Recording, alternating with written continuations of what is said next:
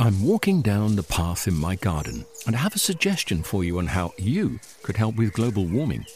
With a large lawn, I found a simple way of making a big difference. I sold my ride on mower and bought a top of the range Kress robotic lawnmower.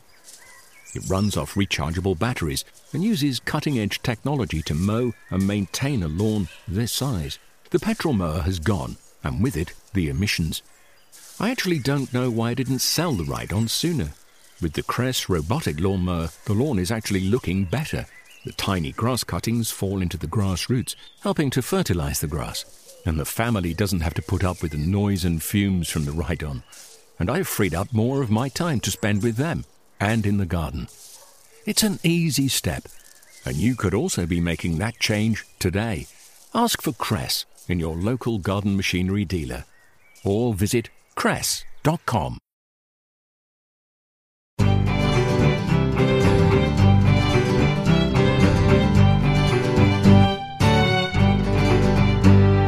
Hello, and welcome back to the Royal Horticultural Society's Gardening Podcast. I'm Guy Barter, Chief Horticulturist at the RHS. As regular listeners will know, this podcast is made by people who know and love gardening for people who love gardening and who would like to know even more. We discuss all aspects of gardening, including design, plant care and propagation, pests and diseases, and growing your own fruit and vegetables, and lots more. In these podcasts, we hope that you'll hear something to interest everyone, whether you have years of gardening experience or none at all. Coming up in this edition, electric daisies, quinoa, shark's fin melons, and chickpeas are all growing on a windy hilltop in Essex. The podcast team visits the newly opened Global Growth Vegetable Garden at Hyde Hall to see the startling range of crops from around the world that they're attempting to cultivate. We'll bring you the latest news on events and activities at RHS Gardens this autumn, plus native or exotic, which plants are best to encourage beneficial insects into your garden. We speak to experts from the RHS entomology team to hear the latest findings from their research into plants and bugs. But first, let's go outside to find out what key jobs the garden teams at Wisley are doing right now. Hello, I'm Peter Jones from RHS Garden Wisley, and at this time of year, as we go into September, the garden teams are starting on their autumn jobs. And one job that we've really got our teeth stuck into is bulb planting. This year sees us planting about 5,000 alliums, which will be a wonderful spring display. Also, going in more recently, our autumn flowering crocus. The wonderful thing about these crocus is they're held in cold storage, and then within two weeks of planting, they should be flowering, creating a wonderful, colourful display. Although we're moving into autumn, there is still plenty of a nice warm summer season left, so please remember to keep deadheading your perennials such as heleniums so that you get a second flush right up until the colder weather starts. As always, you can find more information about RHS Garden Wisley, see photos and find out about special events and attractions on our website. See rhs.org.uk forward slash Wisley. And remember, entry to all four of our gardens is free to members, just one of the many benefits of joining the RHS. One of those gardens is Hyde Hall, near Chelmsford in Essex. Centred on a striking hill, a rare thing in that county, the garden boasts stunning views across the landscape. It began life in 1955 as a private garden with just six trees. If founders, Dr. and Mrs. Robinson, had known then what they soon learned, perhaps they would have thought twice about creating the garden. The site was cold and windy, the top of the hill was covered in gravel, and the soil on the slopes is heavy, sticky clay. But they and the RHS teams who took over from them in 1993 worked hard to transform this unpromising site into a stunning set of gardens. One of the most recent additions is the Global Growth Vegetable Garden. It's a vegetable plot with a difference, growing a range of surprising, challenging, and unusual crops from around the world. We met up with garden manager Matthew Oliver to find out more. I am Matthew Oliver and I'm the horticulturist for the new Global Growth Vegetable Garden here at RHS Hyde Hall. The new Global Growth Veg Garden is a brand new veg garden here, um, project that's been sort of in the pipeline for a good four or five years. Um, finally opened after an 18 month build program and it's very unusual and different veg garden to anything else you'll see elsewhere in the country really because of the way it's designed and the concept behind it. It's a circular garden So completely different from all the squares and rectangles and walled gardens, productive gardens we know and love and visit up and down the country. So completely different shape. And then that circle is divided into four different quarters and each quarter represents a different continent area of the world Europe and the Middle East, you've got Asia, North and Central America, and South America as well. Um, and the whole point of it is that we're growing plants in the continent area in which they originate from, so showing people where food plants come from it's really sort of completely changed the way people use Hyde Hall. The centre of the circle, we've got a, a 14 metre diameter octagonal glass house that's been bespoke made for us from Hartley Botanic. So really, that's our first bit of glass we've got here at Hyde Hall. So people loving that as a new feature. Um, lots of, uh, for now, traditional glasshouse crops in there. So tomatoes, chilies, cucumbers, melons, that kind of stuff. Few unusuals in there. And then the garden is situated at the south side of the old hilltop garden where it's our our nursery used to be here. Um, that's now moved. That was all back a house. So opened up the garden a whole new area to people and we've got great views um, looking south across the estate and on, onto the wider parts of rural Essex basically we've only been open a couple of months most people seeing it for the first time when they come so it's really popular you can hear people wandering around going, "Oh, I never knew that could grow that here." so this was designed by uh, Lady Xa Tollemache and her design studio. She's a garden advisor here at Hyde Hall, and she's also on RHS Council as well. And uh, I think her inspiration from the garden came from the uh, when we hosted the Olympics in London with the with the prairie style plantings along the river there with stuff from different continents. That's where she got her idea from when it comes to the planting, we're doing lots of different things really. So we're covering the basic grow your own things, all the things you'd know and love, um, but just being grown in an area that shows people where they come from. And then above and beyond that, there's lots of unusual edibles, lots and lots, um, and that includes a couple of different things. So includes edible plants that people will have heard of but might never have seen growing before. So you can make that association between the food that they know and eat and how it's grown. Then there's lots of garden plants, what I call garden plants in here that we'd grow, people would grow at home, we'd grow in the rest of Hyde Hall, um, but have a part of them that's edible that people might not know about. So good examples of that would be things like dahlias and cannas and the daylilies and hostas and, and hardy ginger, things that we'd grow in uh, in the rest of the garden as ornamental plants, but you wouldn't sort of know, oh, Uh, you know, what part of that do you eat? So it's educational from that point of view. And then the bit that's most interesting for me is trying to grow the stuff that's horticulturally really pushing our luck. You know, that's the bit that adds the excitement to my job. You know, trying to grow things like chickpeas and soybeans and stuff that wants a real nice long hot summer that goes on and on and on. Real horticultural challenge. So doing lots of different things. It's an area where the broad beans have finished and come out, and we don't want a bare patch for the rest of the summer. Um, so we've sown a green manure of buckwheat, and it's one we're growing elsewhere in the Asian section because you can grow it to eat, like eat the seed. Um, but here we're using it as a green manure, so we'll fill this patch in for a couple of weeks. As it starts to flower, we chop it down and dig it in, basically, as uh, to improve soil fertility. Because of the tough conditions, growing conditions here, it's quite an exposed site. Have quite a short growing season. Um, so we start later and have to finish earlier than places that are really protected and sheltered. So it means I don't really have time to get another decent crop of something in here. So a green manure just helps pad out the back end of summer. So yeah, if, if you're growing on the allotment, say if your first early potatoes are finishing and you don't know what to put there, you know, put some green manure down.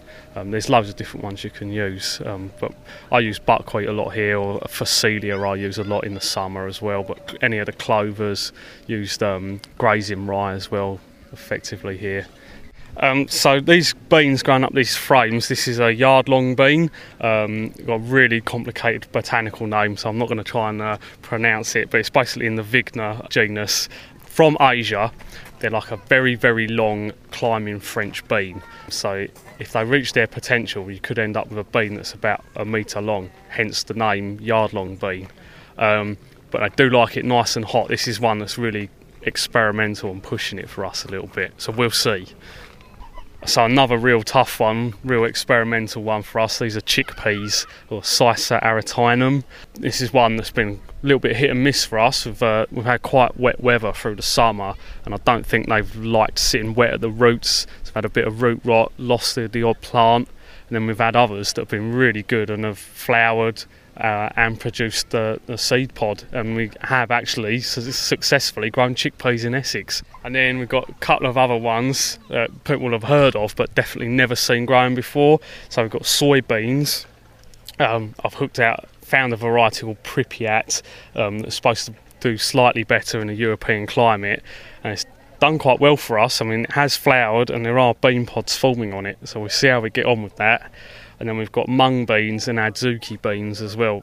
Here we I do a bit of everything. We grow both white and red onions. I grow smaller pickling onions as well. Lots of spring onions, lots of shallots. Anything you grow yourself has got better taste personally. Um, even with the simple things like onions and potatoes and, and stuff, everything tastes better to me. One of the plants that for me sort of sums up the whole sort of global growth uh, garden sort of project is the oca, the Oxalis tuberosus. It's unusual, but one that people could possibly try growing at home with some results. Still needs a little bit of sort of breeding work done to it to potentially make it a real staple crop in our veg gardens. Where they come from in South America, they sort of rival the potato in terms of importance as a staple crop. The point of us being here is we are display an educational garden. So we want I want visitors to come down and, and, and walk into the garden and go wow and walk away feel inspired to have a go grow your own yourselves. Uh, even if it's on a very basic beginner level, but even for sort of more more advanced gardeners and more experienced gardeners who can come in here and see stuff they've never seen before. I think I could give that a go. You know, live locally. I'm in Essex. They grow it here why can't I grow it at home? That, that, that's that's what we're about, really. Matthew Oliver at the Global Growth Garden at Hyde Hall in Essex. You can find out more information at rhs.org.uk forward slash Hyde Hall. I'm Guy Barter, and you're listening to the RHS Gardening Podcast. This September, there are lots of events and activities taking place at Hyde Hall and at our other gardens and partner gardens across the UK. Conservation charity Plant Heritage will hold seasonal plant fairs at both Hyde Hall and Rosemoor during the weekend of the 23rd and 24th of September. There'll be a wide range of rare and unusual trees, shrubs, and perennials from local nurseries for sale, a must for all keen gardeners and plant collectors. If you've ever wondered what kind of apple tree you have, join us at the National Food Growers Fruit Show at Harlow Carr on the 9th of September and get advice on fruit growing and identification. There's still time to visit the wonderful Wisley Flower Show, which runs until the 10th of September, featuring spectacular displays, outstanding shopping from quality nurseries and trade stands, the National Dahlia Society Show, expert advice, and much more. Don't forget, these garden shows are free for RHS members and a guest. Plus, there are several exciting shows coming up at the RHS headquarters in Vincent Square in London. Full details of all events and many more are on our website. Go to rhs.org.uk forward slash event search.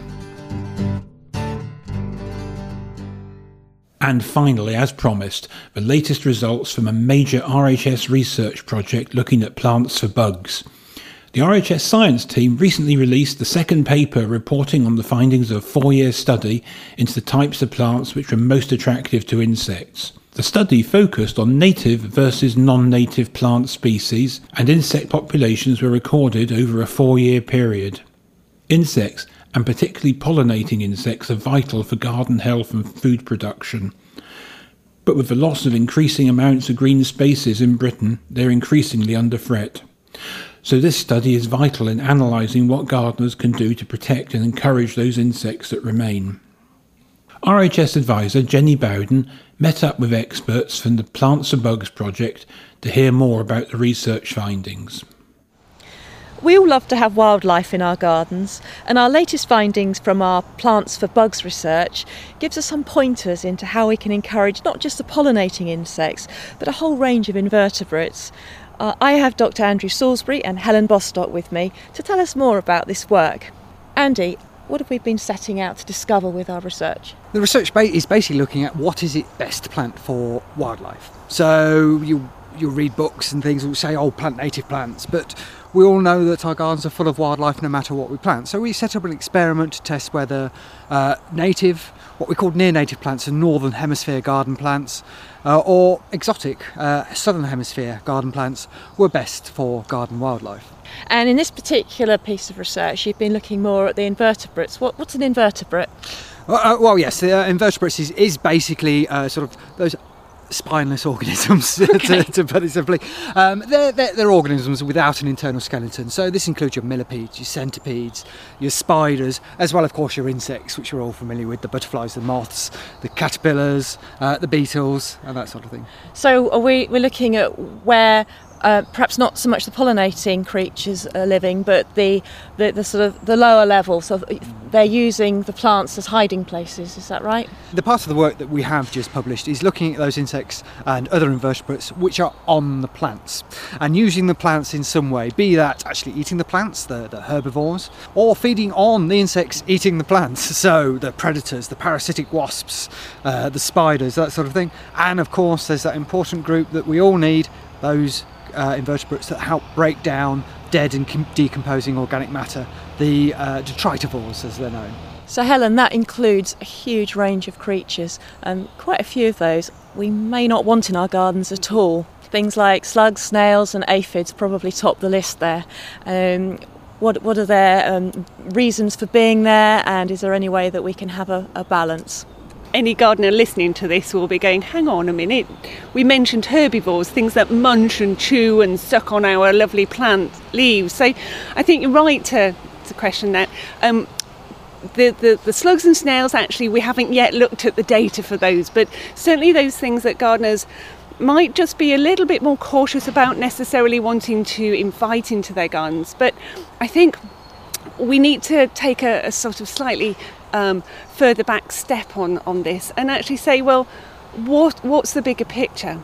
And I've got two words for that food and chain, the food chain. And, and that's really at the heart of a garden ecology. And if we don't have a really healthy number of different invertebrate groups, so all these what we call the, the primary functional groups within a garden, the, the herbivores, then the predators and the detritivores that Andy's talked about, if we're missing a link from that, we as gardeners won't get to enjoy our birds being able to pick off caterpillars to feed their fledglings. We won't see things that rely on all these different invertebrates like um, mammals, so you know our hedgehogs and all the well-loved things. So I think we've got to almost be adults about it and actually say yeah, we need to embrace a little bit more. Now, that doesn't mean to say that we have to just.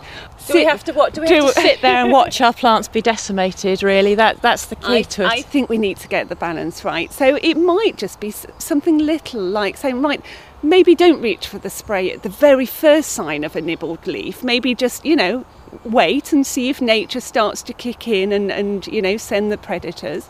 Um, and again perhaps our expectations maybe don't get too worried and lose a lot of sleep if if there's the odd little hole here and there. Um, certainly there are cases where we might want to protect valuable crops. So for example in the veg garden or the fruit garden we might want to use insect proof netting and so on. But I think we um, certainly this, this research um, it, it does get over to gardeners that maybe just a little more relaxed attitude and that should be music to many gardeners' ears um, is not a bad thing. Okay, lovely. Andy, so what have we found out? Basically, we found out two things. Uh, we did find that more invertebrates of all different groups, the herbivores, the predators, and the detritivores, were found on the native plots compared to the others. The difference was fairly marginal, about 10 or 20% compared to the other groups. Uh, but what we also found was the more plants you have, the more densely they're planted, the more foliage you have, the more invertebrates you get. Good and bad included. Good, uh, good in a gardener's sense, yep. and bad in a gardener's sense, the ones that are going to eat your plants as well. But that's really all to do with the balance, isn't it? So, in terms of natives that we might find um, to, to plant in our gardens that are going to be nice for us to look at, as well as being good for the wildlife, what can you suggest, Helen? a lot of us might actually have some garden favourites that are natives and maybe not realise it. So if you've got some lovely foxgloves in your garden or some primroses, you know, in a shady spot, or maybe a, um, a common honeysuckle, those are all what we would call UK native plants. So just a little tweak. Um, if you think you're, you're lacking maybe this group, um, there's lots of information on the RHS website under plants for bugs um, uh, and the first results um, because we've got on there some links to um, lists of uh, UK native plants. Um, there's many wildflowers. I think you, you, you just have to look at you know the sort of palette of um, our countryside to discover that the sort of field scabious, late flowering things like common ivy um, are actually very good. So you don't necessarily have to go into your garden as a result of this research and rip out what you've got there, but just have a little think. If you are a bit low on the amount of natives that you've got in, in your garden, maybe next time you're at the garden centre, just perhaps download one of our lists, have a little look, see if you can just enhance some of those. The other thing, just that's worth picking up on Andy's point, um, regardless of the geographical origin of the plants um, in the uh, experiment that we ran here, what we did find was a really positive relationship between the number of these uh, invertebrates and the density of planting within your garden. So that's again another good message for gardeners. Maybe just put those secateurs away. Don't you know if, if you've got a husband who's a bit snap happy with the with the old trimmers, you know, maybe just tell him to, you know, sit back a little bit and allow your plants to fill out in the border and not having gaps between plants will help keep uh, more unwanted weeds down, perhaps the more pernicious weeds, perhaps that'll help as well. What I'm interested in knowing, Andy, is how some of these creatures n- can identify plants. Obviously, there's the obvious ones like food fodder plants. Mm. Uh, so, um, you know, certain creatures need certain plants to eat, and they won't exist if if those plants aren't there. But how do they identify the plants? Uh, all insects have lots of uh, insects and other invertebrates have um, sensory organs on their heads, uh, antennae, mouth parts, and basically it's what's known as chemoreception. They pick up on molecules in the air with the antennae. They pick up on molecules on the plant surface with their, uh, their labial palps, their feelers next to their mouth, and they use taste as well. So they can basically smell the plants and taste the plants that, so that are suited would, to that them. would figure for a lily going for a lily beetle. Yes. But what about um, something that's just using, you know, spiders and the, the sort of other other orders of creatures? Uh, do they really? They don't care. They're, they're not really making a choice So at all you- between native and non-native. You're taking well. Uh, we did find that there they? were more there. Whether that is because there were more herbivores, more plant, uh, insects feeding on the plants there, but also these creatures will too use the smell of plants to uh, find uh, their host. So a predatory parasitic wasp will use the smell of a plant damaged by a caterpillar to find the caterpillar. There's these complex chemical interactions and chemical warfare going on in, in your garden that you may not notice. So that really just goes to emphasise the fact that we need to have all of it there to balance the garden out. So get planting. You can read more information about the Plants for Bugs project on our website. There you can also find details of easy steps you can take in your garden to support beneficial insects. Go to rhs.org.uk forward slash plants for bugs. I'm afraid that's all we have time for in this podcast. We'll be back in a fortnight. Until then, remember you can follow us on Twitter or Instagram or like us on Facebook. For now, from me, Guy Barter, and all the podcast team, thank you for listening and goodbye.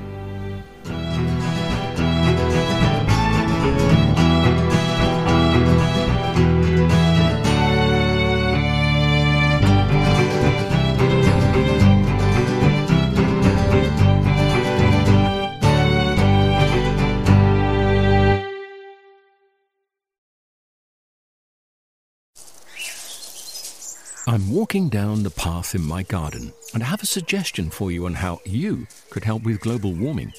With a large lawn, I found a simple way of making a big difference. I sold my ride on mower and bought a top of the range Kress robotic lawnmower.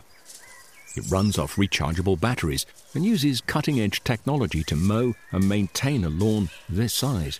The petrol mower has gone, and with it, the emissions. I actually don't know why I didn't sell the ride on sooner. With the Kress robotic lawnmower, the lawn is actually looking better. The tiny grass cuttings fall into the grass roots, helping to fertilize the grass. And the family doesn't have to put up with the noise and fumes from the ride-on. And I've freed up more of my time to spend with them and in the garden. It's an easy step, and you could also be making that change today. Ask for Kress in your local garden machinery dealer or visit kress.com. Discover the beauty of an RHS membership all year round. Save 25% off an RHS membership today when paying by direct debit. Prices start at just £55.50. With a membership, you'll gain access to an array of special events at our gardens all year round. Be the first to know about RHS flower shows and get exclusive member only days, plus reduced rate tickets. And you'll have the chance to enhance your gardening know how with access to free expert garden advice, monthly editions of the Garden magazine, and so much more. Terms and conditions apply.